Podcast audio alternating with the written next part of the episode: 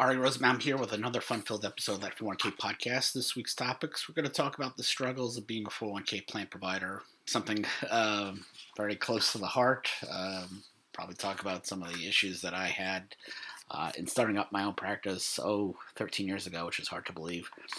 Uh, of course, first things first, that 401ksite.com, sign up for um, virtual event. If you get the emails, you get them for free. Otherwise, it costs you two dollars and twenty four cents or whatever it is. And you got some events in Arlington, Texas, and Yankee Stadium. Slowly but surely, we're getting uh, traction with uh, sponsorship. Um, and if you are a plan provider and you want to sponsor, we're kind of doing a two for one deal. Sponsor a live event, you get. Um, you get a spot in our virtual conference, which has about 40 some odd advisors already signed up with uh, still almost two months, uh, you know, a little less than two months to go. Uh, and of course, that 401ksite.com, uh, articles uh, uh, of, you know, pertaining to retirement plans, Bitcoin, and entertainment, which reminds me, I got to write one of those articles about the Marvels flopping at the box office. Um, but of course, the topic at hand um, the struggles of being a 401k plan provider. Again, I started out 13 years ago, and um, it's hard to believe, but um, you know they often say what doesn't kill you makes you stronger. I kind of learned that the hard way with uh, Hurricane Sandy. I'm sitting recording an episode in a spot where there were five five feet of water. Um, that was a lot of fun.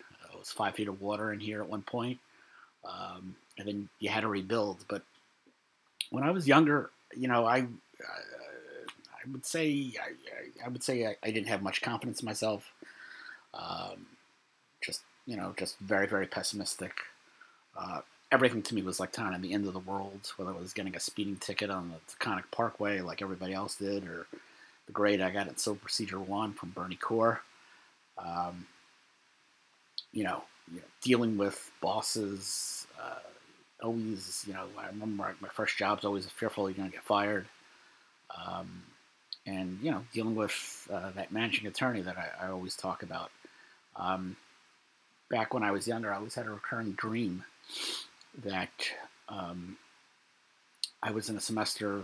Sometimes I'd be transported back to high school, sometimes in college, and I would have this dream where I would be uh, needing that class to pass or whatever it was, and I wasn't in the class all semester long, and um, you know there was a final exam coming up, which which was kind of funny. Uh, the movie Top Secret had that scene where Val Kilmer's Nick, uh, Val Kilmer's character Nick Rivers um, has this bad nightmare that he's in a class and uh, he's got to take the final and you know everybody around him are like zombies like what final exam? and all that stuff. And he wakes up and he's being tortured and he's like thank god.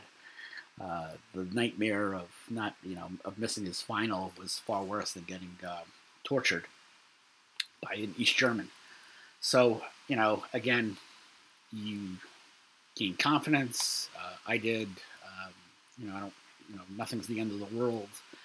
Uh, you know, there were situations where you know, uh, starting my own practice, you didn't know uh, where the next payment for the mortgage was going to come from at certain points.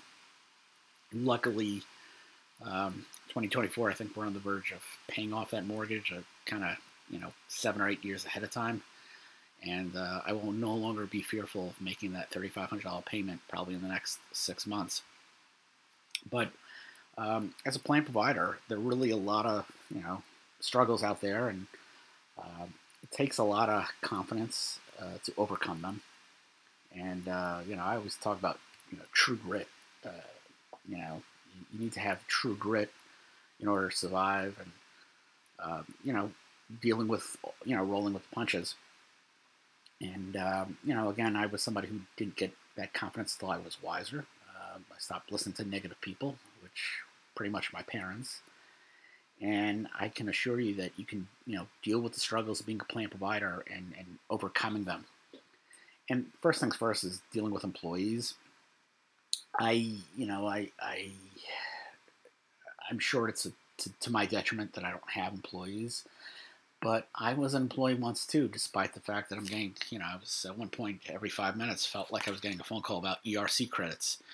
And, uh, you know, sometimes you'll get people, you know, I, I, hate those. I hate those emails where they clearly don't know what you're doing or clearly don't know. So you know they're trying to sell you leads for personal injury attorneys, which I'm not, or they're trying to sell me employee benefits.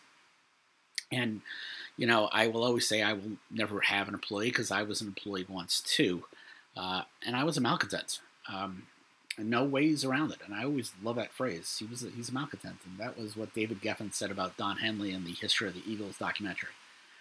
And uh, I think I was a malcontent.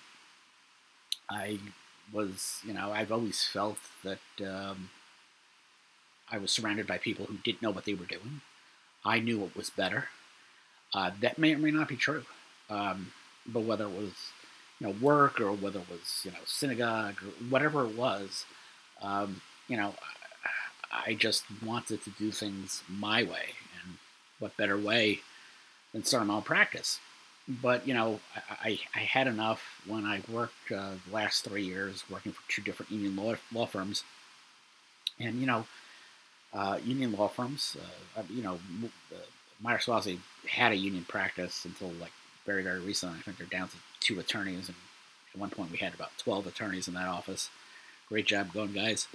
And, um, you know, my bosses were union attorneys or whatever it was. And, and the, the year that I spent at another law firm. And, you know, they, they, what was funny was they, they represented unionized workers, which I'm, you know, I've always had a soft spot for. I, I love the idea of collective bargaining. I love helping people out. And, you know, people try to get the best wage they can. But I joke that deep down, you know, I should have uh, tried to uh, organize the associate attorneys because we were treated poorly, uh, both firms. Um, and uh, you had bosses who just looked down. They, they were defending unionized workers to get the best benefits they can while holding it down for their own employees. Do what I say, don't do as I do. Uh, the Calvus kids have no shoes, you know, that kind of stuff. You know, we had lousy benefits, no bonuses, all that kind of stuff. And you know, I will always say that I should have organized the attorneys for better wages, benefits, and treatment. And you know, I I I see things from both sides. Uh, you know, my father was an electrical contractor. He he he was a partner in an electrical contracting business. He was a licensee for a very very long time, so I could always see both sides of it. And at one point, I was working as an attorney for the union that he was um, dealing with. So you know, I see both sides of it, and it's it's a tough relationship. The employee-employer relationship is very very tough. It's not easy because I've never found an employee who thinks they get paid too much, and I've never found an employer who thinks they pay their employees too little. Um, and the problem in the retirement plan business is good employees are very very hard to come by. Um, I know that after working 10 years as a TPA attorney. You know, you had a lot of great employees and you had some really terrible ones there are many poor employees out there, and to me, I think that they're really poor because they never got the training in the first part. You know, we, you know, when I worked at this TPA at Syosset, you know, we recruited from my alma mater, Stony Brook. But the problem is, is that you know, if you don't give people training, they're never going to get any good. And it doesn't happen to be, you know, just recent graduates. I, you know, I worked at a TPA and we had a administrator with 20 years experience, and she was dreadful because she didn't, you know, she didn't understand that, you know, a key employee, the wife and daughter who work there are also key employees, and that would obviously affect the, the top heavy, um, and the top heavy test and, and whatnot. And, you know, having good employees is, a, is, is an important asset. Um, I think that most employers don't think about that as an asset.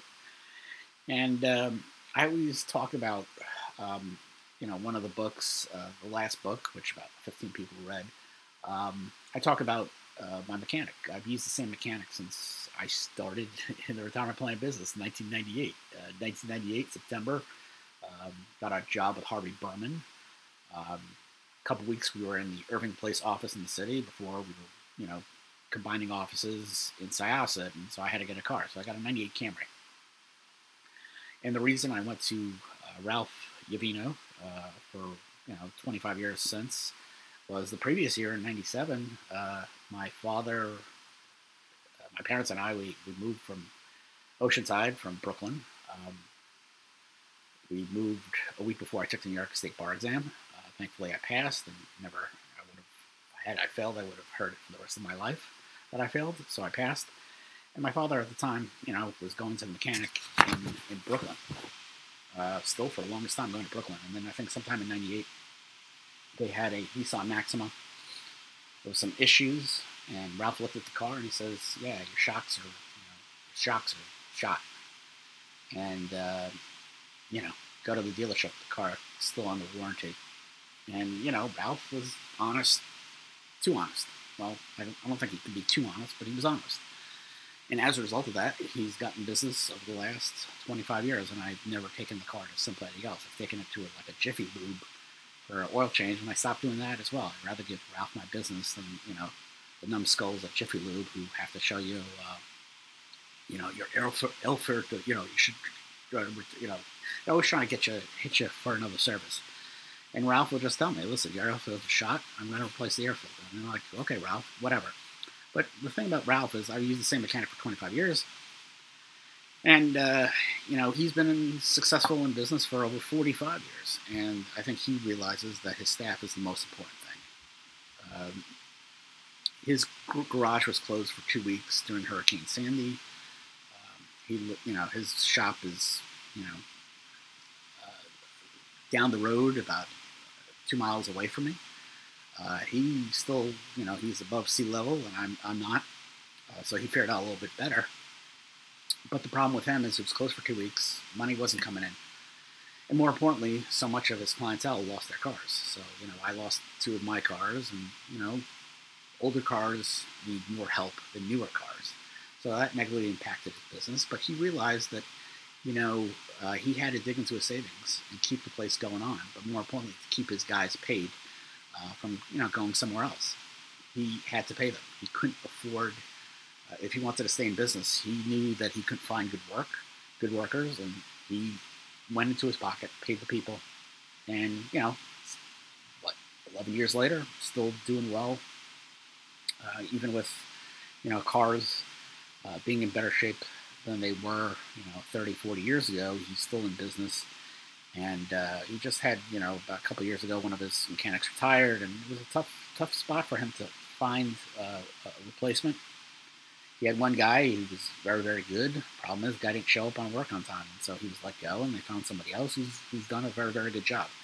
But he knew, and he still knows, that his employees are his greatest assets. Um, his most, think, important mechanic is the guy who runs the shop when Ralph takes vacation. Ralph takes, you know, I think Ralph is taking Fridays and Saturdays off now. He's in his 70s. Um, and, and Howie takes over and runs the place, and the place runs as if Ralph is there. And you can't, not every business is like that. And I think it's important uh, to understand that, you know, uh, employees are an important asset and they have to be treated accordingly. Uh, next, bigger providers won't put you out of business. I will always say bigger isn't better. There are certainly, you know, plan providers out there that get larger, buying more and more people. But you know, um, I remember uh, in 2000, um, you know, I was a big cinephile. Uh, probably less so because I have a life and a job and kids.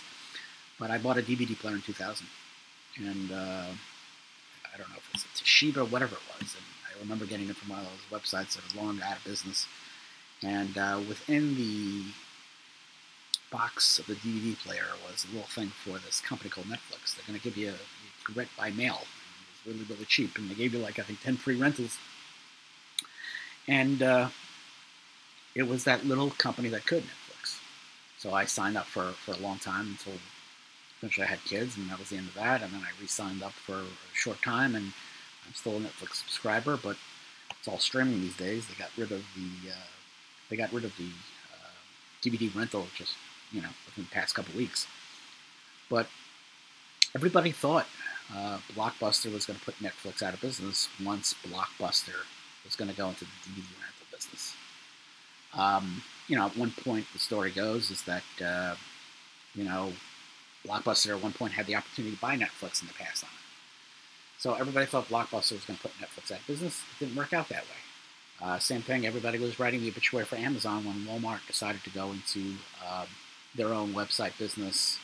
Same when Target um, was going to have its own website instead of, you know, people forget that, you know, companies like Target and Toys R Us, uh, they're, you know, uh, Amazon was providing uh, the website support, mailing, and all that kind of stuff. Bigger isn't better. Um, Amazon is still in business. Um, Amazon auctions. People forget that. You know, everybody thought eBay was going to go out of business because Amazon was going to start running auctions. That did turn out that way. So, you know, providers will become bigger and bigger. That's the nature of the business. Um, there's still a lot of 4K plan, 4K plan business out there. Uh, bigger plan providers are, you know, could be publicly traded or owned by private equity. They're all concentrated on the best return for shareholders. It means if you're privately held, uh, you don't have to be as profitable. If you, especially if you own the business, you want to be as profitable as possible. But if it's your business and it's supporting your livelihood, you, you may dig into your pocket and go after areas of the business that aren't as profitable that you know large providers have decided that they don't want to meet out there. Uh, there's so many small 401k plans out there you can't compete for without having to worry about the large providers. In addition, uh, you know, buying practices isn't exactly the greatest idea. Um, but I'm sure for larger plan providers, it's worked out. Um, I think Ascensus has, and I, I never spell, a company. I think Ascensus is one of those companies that understood what they were doing.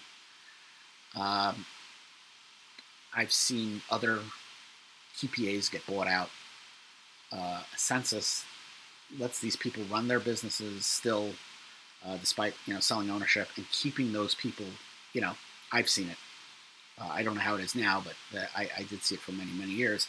And in, in this business, I, I, see you know there was a great TPA out here in Long Island, and insurance company benefits place bought it, and everybody you liked about that business slowly one and one and one and one. Uh, you know, everybody that you liked is kind of gone, and I think I'm down to one person there that I still know. Um, you know, so mergers aren't exactly the greatest thing uh, since sliced bread. Ask, uh, ask me, who had shares in AOL Time Warner. That didn't work out very, very well. Um, you know, Discovery Time, was Discovery Time Warner or whatever. I don't even know what it is. They don't even own the magazines anymore. It's a shell of its former self. Penn Central, that was another, uh, for people who are older than me who remember that merger.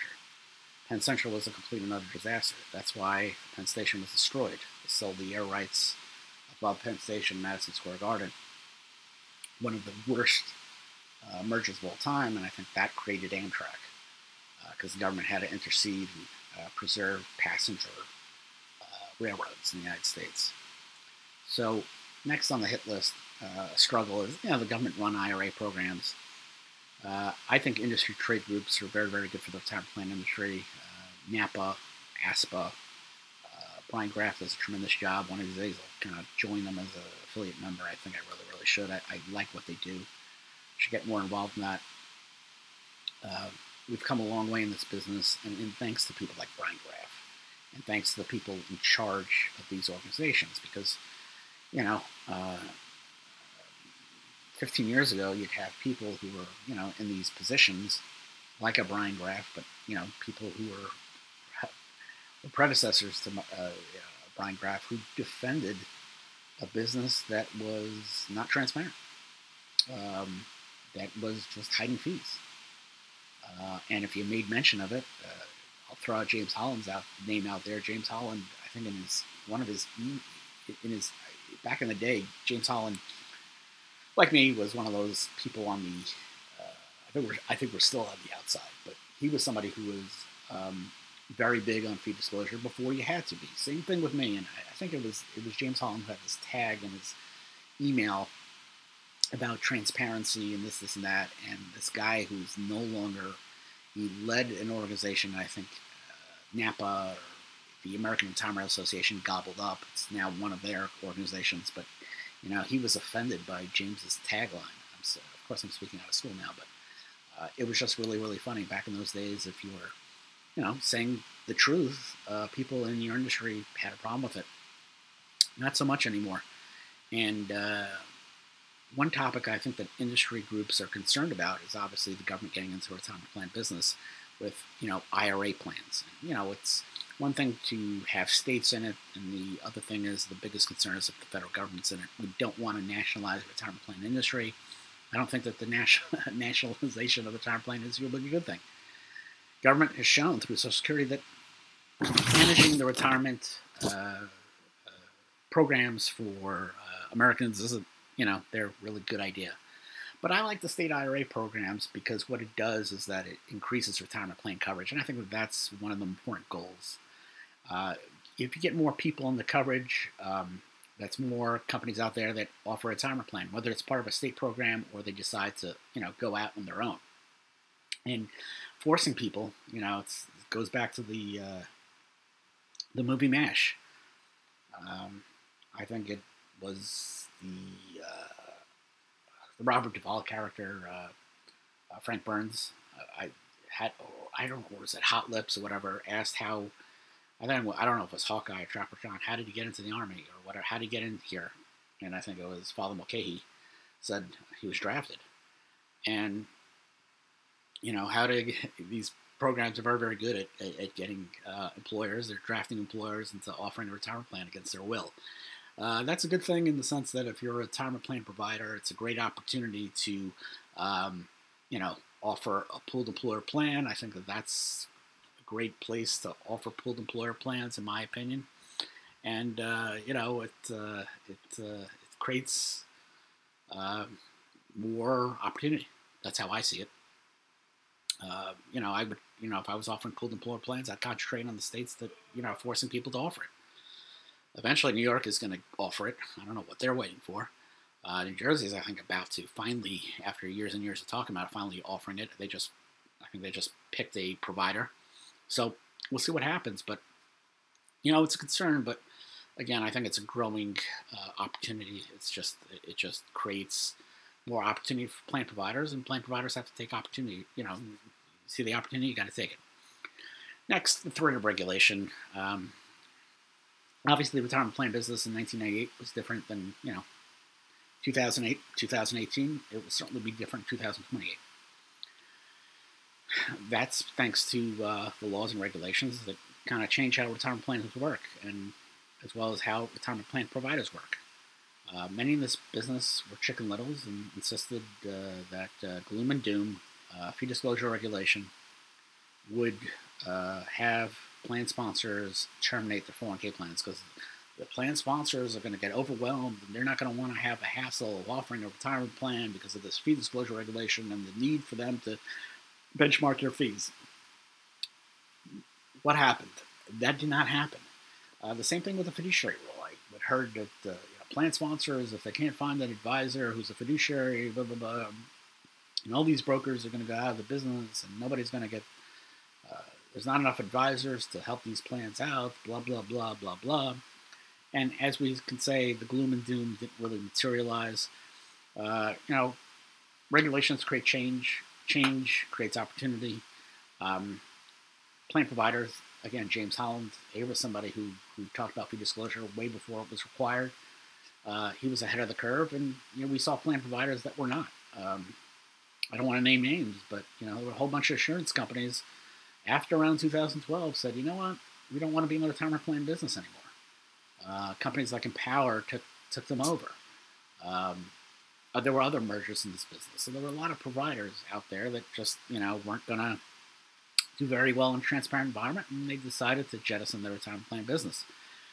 Um, so, you know, again, uh, regulation is a threat, but it also can create opportunity as long as they don't, you know, as long as we have our, you know, Brian Grafs in the world, you know, helping us organize and fighting uh, government control of retirement plans, nationalizing the industry, we'll be we'll be fine.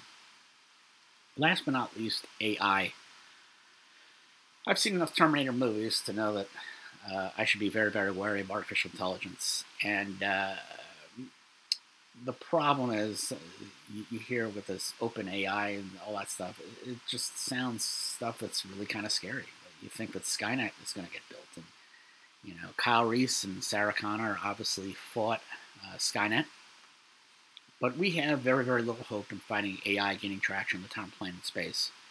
Uh, I think that AI is going to be used in the fiduciary process uh, in selecting investments, and I'm sure it's going to handle plane design. Uh, we've seen companies out there that have been very, very good at uh, opening up uh, programs that make retirement plan design just so much more easier and more efficient. I don't know if we'll have AI doing plan documents. Uh, if, if, AI does plan documents, then I know that I can't increase my because it's going to have a computer uh, determine what's the best uh, way and how to draft uh, plans. As long as AI won't completely control our military and start a judgment war against the humans, Judgment Day, we're going to be fine. It's going to create efficiencies in the retirement plan business. And the problem with efficiencies is that that eliminates jobs. But, you know, uh, mergers eliminate jobs. Uh, humans are still going to be needed for sales, plan administration, communication clients, and running a day to day retirement plan business. So, people that may be clipped because of AI handling uh, compliance testing, um, that still means that people have to program uh, these computers how to do uh, compliance testing. So it will uh, eliminate redundancy in the workplace, but it may create opportunity uh, in the workplace. So somebody who might see their job lost because of AI may have an opportunity to have a job somewhere else within the retirement plan industry that could help augment AI. AI is concerned, but it's there. And I think that with any change in the retirement plan space, dealing with AI is about identifying the threats and benefits of it, as well as the opportunity of it.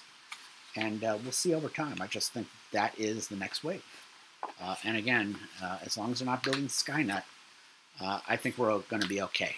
Uh, if they're not, you know, if they're going to build Skynet, uh, you know, I'm going to have a very, very, very big problem with it, and probably find myself in some kind of like, you know, silo in Wyoming where I can hang out with. Um, but anyway, that's it for this episode. A little bit extra. We usually do 20 minutes. We did 27 and change. But uh, tune in for our ne- uh, next week for another fun-filled episode of that 4K podcast. Thank you.